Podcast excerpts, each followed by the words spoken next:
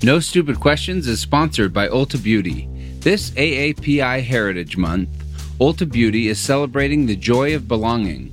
Belonging to a community composed of intricate connections, belonging to the heritage and birthright that is beauty.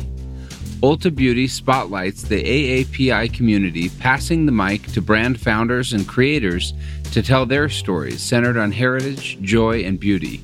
Shop AAPI owned and founded brands at Ulta Beauty stores and Ulta.com.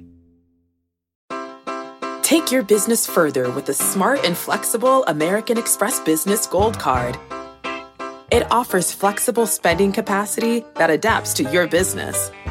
You can also earn up to $395 in annual statement credits on eligible purchases at select business merchants. That's the powerful backing of American Express. Terms apply. Learn more at americanexpress.com slash business gold card. I'm thankful that most academics are such terrible writers. Right, it gives you a job. I'm Angela Duckworth. I'm Stephen Dubner. And, you're, listening, to No Stupid Questions.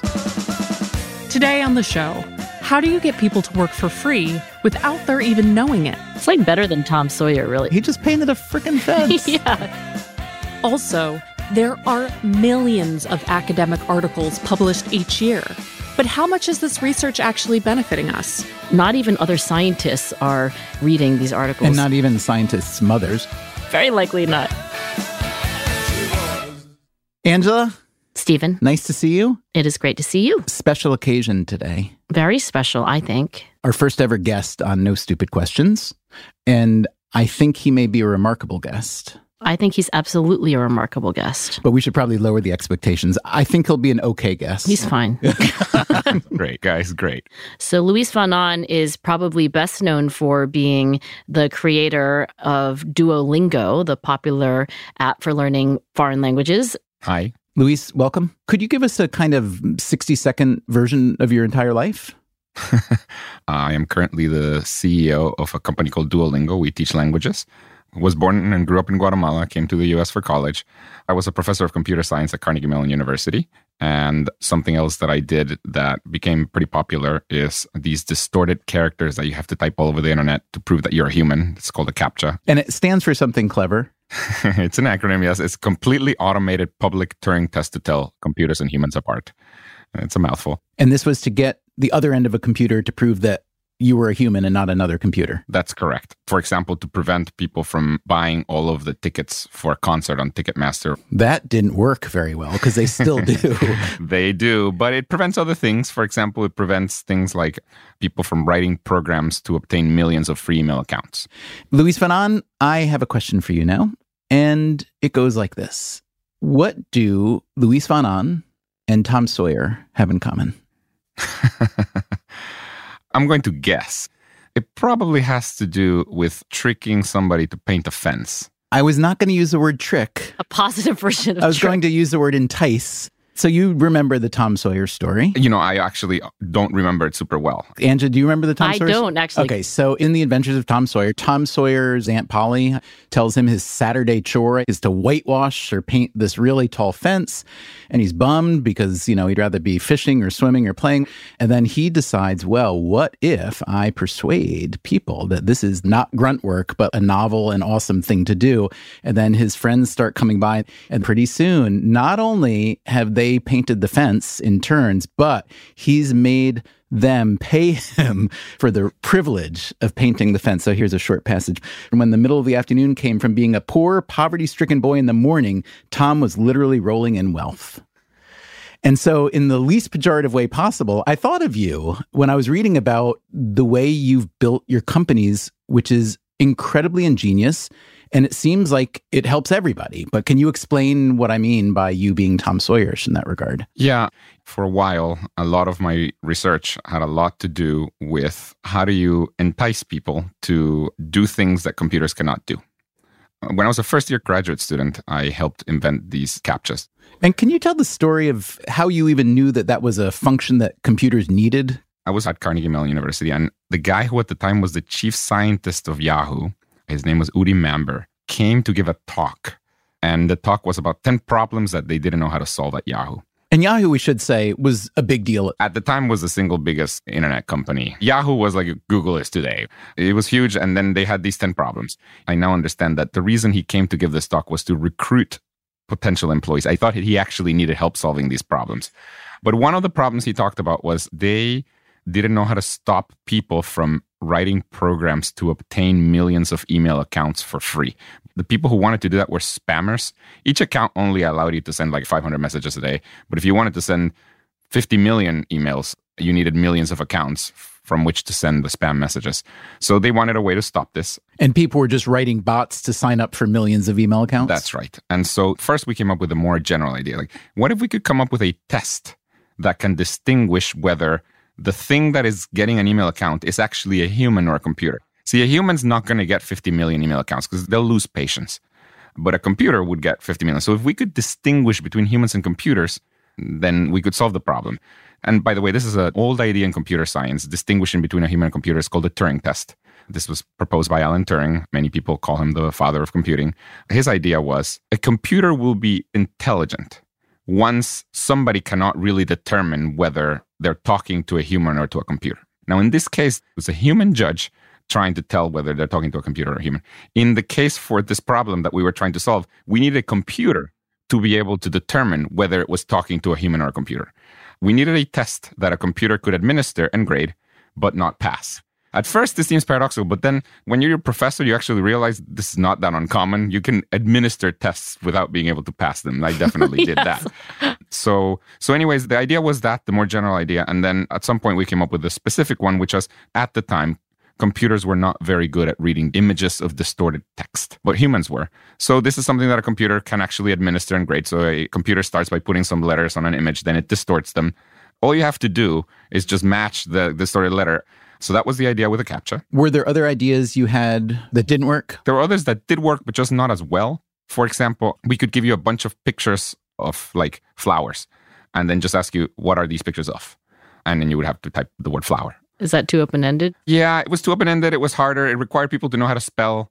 I was going to say there's a little bit of human skill here. Not everybody knows how to spell. Whereas the beautiful thing about the distorted letters is that for every letter, there's actually a key on the keyboard, and humans happen to be pretty good at that. And it worked beautifully, yes? It worked beautifully. I mean, pretty quickly, essentially every website out there was using it in one way or another to stop people from writing programs that would abuse the system. At the time, about 200 million times a day, somebody would type a CAPTCHA on the internet.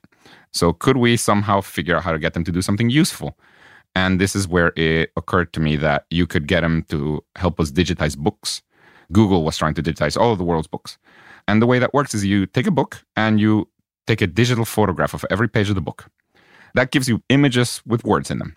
The next step is that the computer needs to decipher all of these words. But for older books, the computer could not decipher all of the words. Or even probably some fonts. Yeah, it was harder, or the picture was not super clear, or something. The computer could not recognize about 30% of the words the way we hooked up the whole process was we took the, the pictures from the book and then the words that the computer could not understand, we would send them to people while they were typing captchas on the internet. So Google ended up buying your company, correct? Yes. But even before that, you were licensing your technology to the New York Times, for instance, to Yes. digitize its archives, yeah? So the captchas were not just random words. The captchas were not just random words, they were actually coming from books that the computer could not recognize. And we would use what people were typing to help digitize this stuff. Angela, you didn't know that. I didn't know that. so as you learn that, think back, you've probably filled in a few thousand captchas in your life. I feel like I didn't get paid for any of that. That's what I was going to ask. Do you feel like I didn't get paid? Or do you feel like, oh my gosh, that's so awesome that in the process of me doing this thing that I needed to do to get what I wanted to get, I also helped digitize an archive? I think it's great. I wonder, did anybody ever know? A lot of people knew, and we actually didn't try to hide it. There was a big question mark in there that when you clicked on it, it would tell you what it was. It turned out most people didn't click on it. So there was like a little button that said, You're helping digitize things. So we were getting these words and we were sending them to people while they were getting a Facebook account or whatever. They were helping us to digitize the New York Times. Can I just say, I think that's awesome. that is genius. I mean, I just think it's so clever that you were able to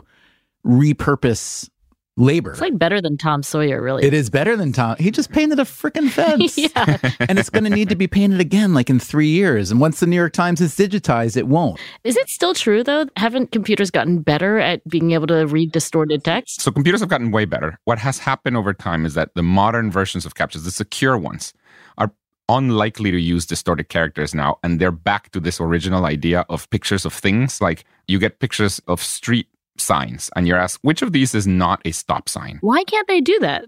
I mean gosh that sounds like a great task for a computer. I, I think in most cases they can. This comes because something like google maps is trying to map all of the world and they're trying to recognize all of the stop signs in the world. Whenever the computer is not very sure that it saw a stop sign it says oh okay here's what i'm going to do. I'm going to send it to somebody that's trying to get an email account somewhere and i'm going to ask them is this a stop sign or not?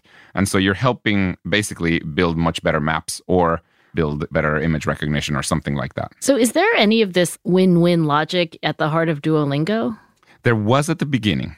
There no longer oh, is. Oh, I was hoping there still was. So, just explain what Duolingo is and how it works. So, primarily, it is an app to learn languages. It's now the most popular way to learn languages in the world. There are more people learning languages on Duolingo in the United States than there are people learning languages in the whole US public school system. We have 10 times as many people learning Irish on Duolingo than there are Irish native speakers. and you have a lot of people learning Game of Thrones and Star Trek languages. Are you kidding? Make of it what you will. There are more people learning High Valyrian on Duolingo from Game of Thrones than there are people learning Irish. Can we also just quickly do the business proposition? You're still privately held, correct? It is a private company. Venture funded. Venture funded company. Yes. And the last I read, the valuation was in the neighborhood of one and a half billion dollars. Yeah, about one and a half billion. So most of your product, the vast majority is free. Correct. So how are you worth one and a half billion? Yeah. So you can learn a language entirely for free on Duolingo. In fact, this was the mission of the company. In part because learning English can really change your life you know, it's nice to learn French to go and order, you know, a croissant in Paris, but really learning English in non-English speaking countries can double your income potential. There is data that shows that learning a second language if you're an English speaking American is pretty much useless. I think it's the lowest rated skill from employers in a recent survey. But if it were High Valyrian, maybe. Yeah, that wasn't on the survey. Well, but there's other things, by the way. I, of course, have to be here to tell you about all the benefits of learning a language. It is also good for your brain. It's good for executive function, prefrontal cortex. Yeah. Uh, but the mission has really been always to be able to teach for free. Is that related to your coming from Guatemala where English is an incredibly valuable skill, yes? It's entirely. Not only is it an incredibly valuable skill, it's a very poor country.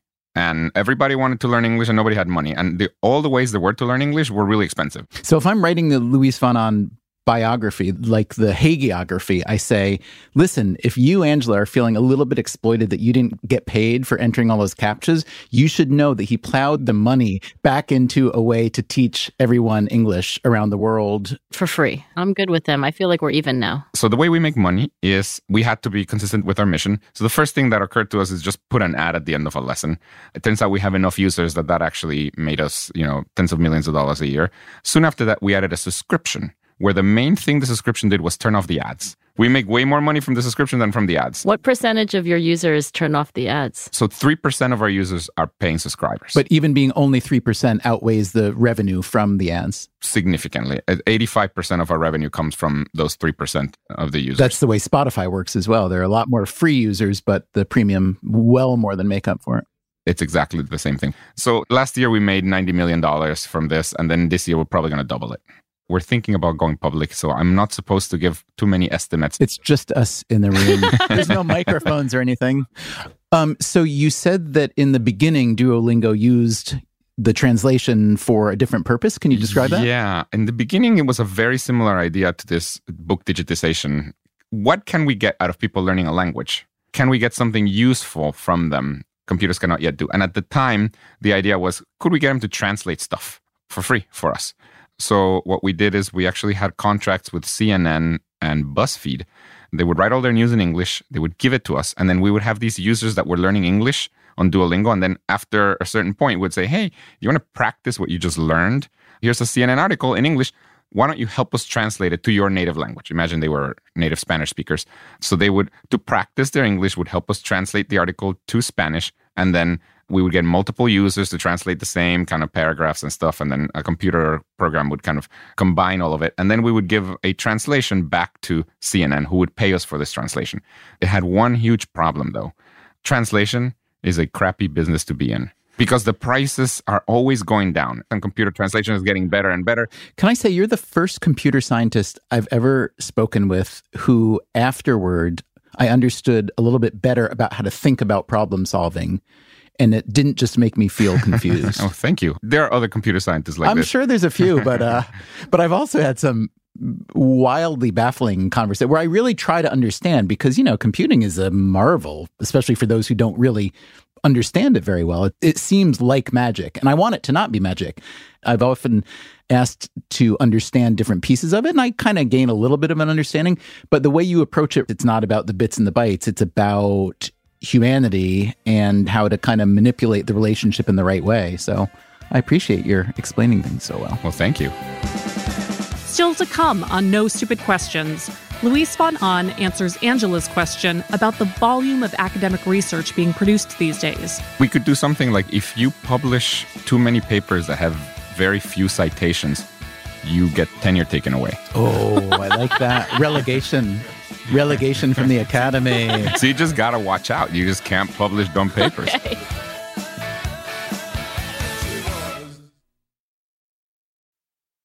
No Stupid Questions is sponsored by Rosetta Stone. Traveling is so much more meaningful when you understand the language of the place you're visiting.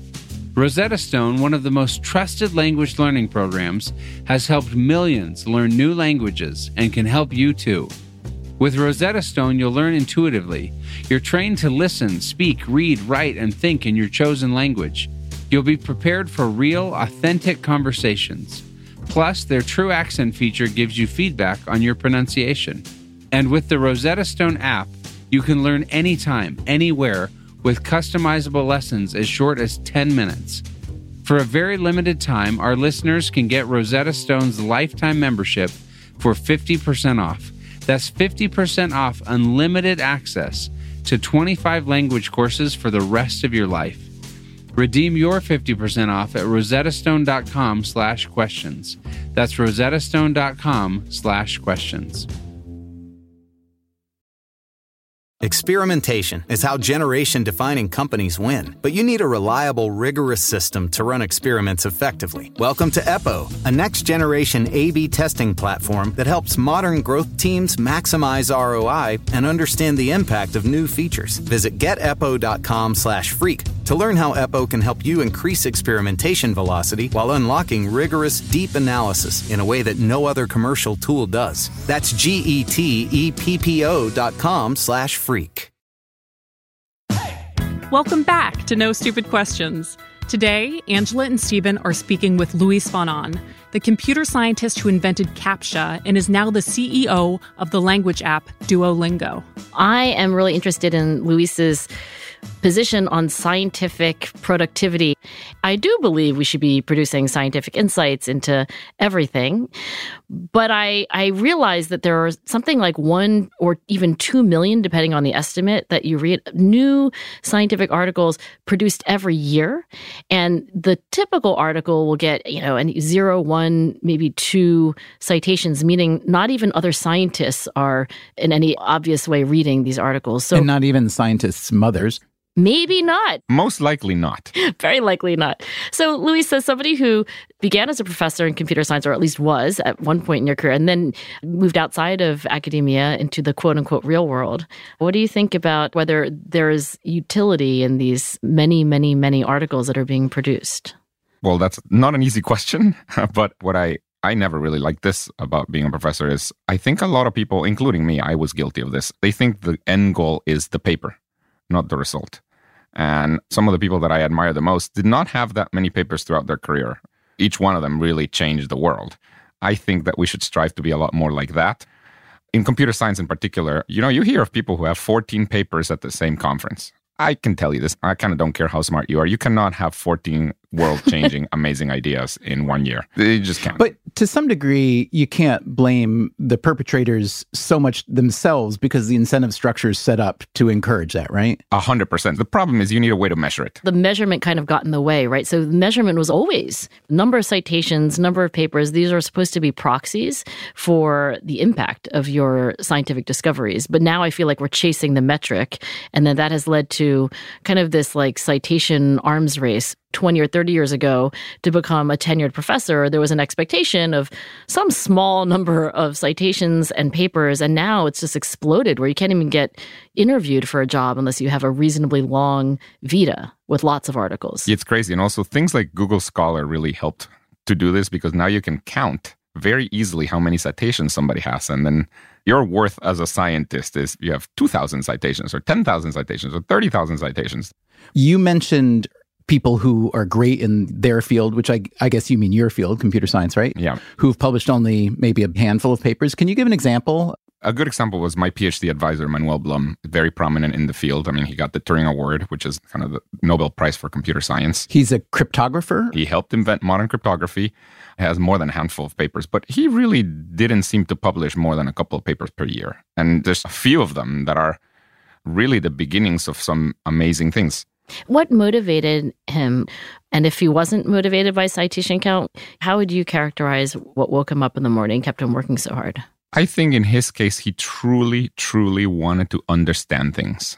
When I started working with him, I would try to explain something to him, and he, he would say, I'm sorry, I don't understand. And he did that many, many times. At some point, I started kind of wondering, was this guy smart? I, I, I seem to be saying very simple stuff, but he just wants to have a really deep understanding of things. And at some point, I started realizing what a deep understanding meant. For example, if you have a really deep understanding of something, you can explain it really well. These people who can't explain things super well, they probably don't have that great of an understanding of things. So, did you learn at that point that you didn't really fully understand even your own idea? Correct. And he helped you do that without telling you that's what he was doing. Exactly. And I got much better at explaining certain things. I mean, it'd be like the first line, and he'd say, I'm sorry, I, I don't understand. And, uh, you know, it really kind of pissed me off. he still doesn't understand one thing, and he's still at it. Um, he wants to understand consciousness. This is the thing he has wanted to understand his entire life. What does that mean to understand consciousness? I'm not even sure. Maybe you should turn the tables. Say, I'm sorry, Manuel, I don't understand what you mean by this idea. Can you explain it to me? It's a pretty complex thing, right? I mean, consciousness, eh, I mean, I'm sure you guys know way more about this, particularly Angela being an academic in this field. I mean, there's something about this. The thing that's controlling us, Right. You know, if you're sitting in the park, you think you have consciousness and you see a squirrel chasing an acorn, and you presume that the squirrel does not have the kind of consciousness we have.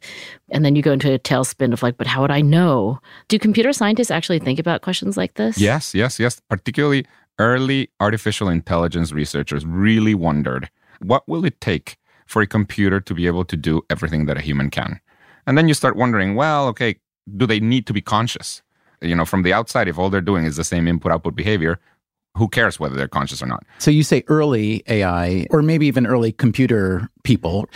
It reminds me a little bit of like the earliest economists going back a few hundred years ago. They were moral philosophers, and economics was just kind of like the nitty gritty way of measuring how people were changing as society and industry was changing. Do you see a similar kind of generational shift among computer scientists that there was more, whether it's philosophy or that kind of higher order thinking than now? Because I think a lot of people now, when they hear about someone going to school now for computer science, they almost think of it as like a very, very, very high end trade school because there's an industry. It's a great vocation. And so I'm curious whether the field has continued to produce and encourage that kind of philosophical thinking? I think it has definitely shifted from the early days. I think these people were a lot more philosophical and they really were trying to answer very fundamental questions about what it means to be a human. I mean, now you go to school for computer science and you can get a very high paying job at Google or at Facebook. So it's a different type of person that started going into the field. That doesn't mean that there's nobody out there thinking about all the deep questions, but overwhelmingly, I would say it's become a lot more pragmatic. Okay, so getting back to Angela's original question about all these papers, as a layperson, I would think, wow, 2 million new papers every year? That's fantastic. We're broadening scientific knowledge so much. But if the preponderance of it is some form of job audition slash academic status climbing slash virtue signaling slash whatever, then it's not so good, right? It's very hard to say whether this is good or not. I mean, there's the other argument, which is like, if you're trying to be creative, and 99% of the stuff you come up with is going to be crap. There's some research that says, look, you just need volume of ideas. There is this theory of creativity from Dean Keith Simonton. It's called the equal odds rule. And it says exactly that. You want a good idea? We'll start with 10 ideas. Maybe one of them will be good. Okay, you want two good ideas? Generate 20 ideas. I mean, it's really just a linear function, and more is better. How should a non academic researcher feel about all the research produced by academics, the vast majority of which is written for a tiny cohort of your peers in a language that is literally indecipherable to the layperson. Maybe not psychology papers, but comp sci and a lot of economics, Economics, papers. yep. Should we feel it as a kind of this is going to sound too fresh, like some elite masturbatory festival where you guys are all in your lovely ivory towers doing research that very rarely trickles down or affects us and yet is often funded by some version of taxpayer. You know, I'm not saying that academic researchers should focus on news you can use kind of research, but it does seem extraordinarily cordoned off, including the fact that academic journals cost $20,000 a year. Very few people will actually access them. So, how do you just feel about that from the production end? That's an excellent question. I think there are some academics whose role a lot of times is to translate research, and I think they get very good at it. Angela being one of these people, not your entire role, but you've done a really good job just translating a lot of research. I try. I'm thankful that most academics are such terrible writers. Great. It gives you a job. Yeah, I would be useless. I think there should be more people that try to translate things to the general audience. should universities spend more time doing that themselves or should the journals? I mean, some journals actually, to their credit now, do. Like NBER, the National Bureau of Economic Research, they send out all the working papers every week, which is usually 25 or 30 papers. And then once a week, they do a digest. It's kind of written in, you know, journalism form. And those are the papers that get written about in the New York Times and Wall Street Journal much more often because you know, reporters might be bright people, but they may not read all 30 economic papers every week. And so I figure that's a good function. But I still feel just that there's a kind of loss to society, that there's all this brain power and good ideas. Because every time I meet an academic, it can be in a very obscure field. And I always ask them, you know, what do you think about? What are you working on? They always have something amazing, always. And I'm like, I've never heard a thing about that. Where would I have read that? And it's like, well, in the Journal of Left-Handed Right. Cardiological, you know. Okay, so here's a theory, as probably Manuel will tell you. It's not easy to write clearly, even for your peers. Also, if you're not a very clear thinker or an especially good writer, there's a kind of retreat into the, Dazzle 'em. yeah, with syllables. With formulas. with formulas and passive tense sentences that are really long.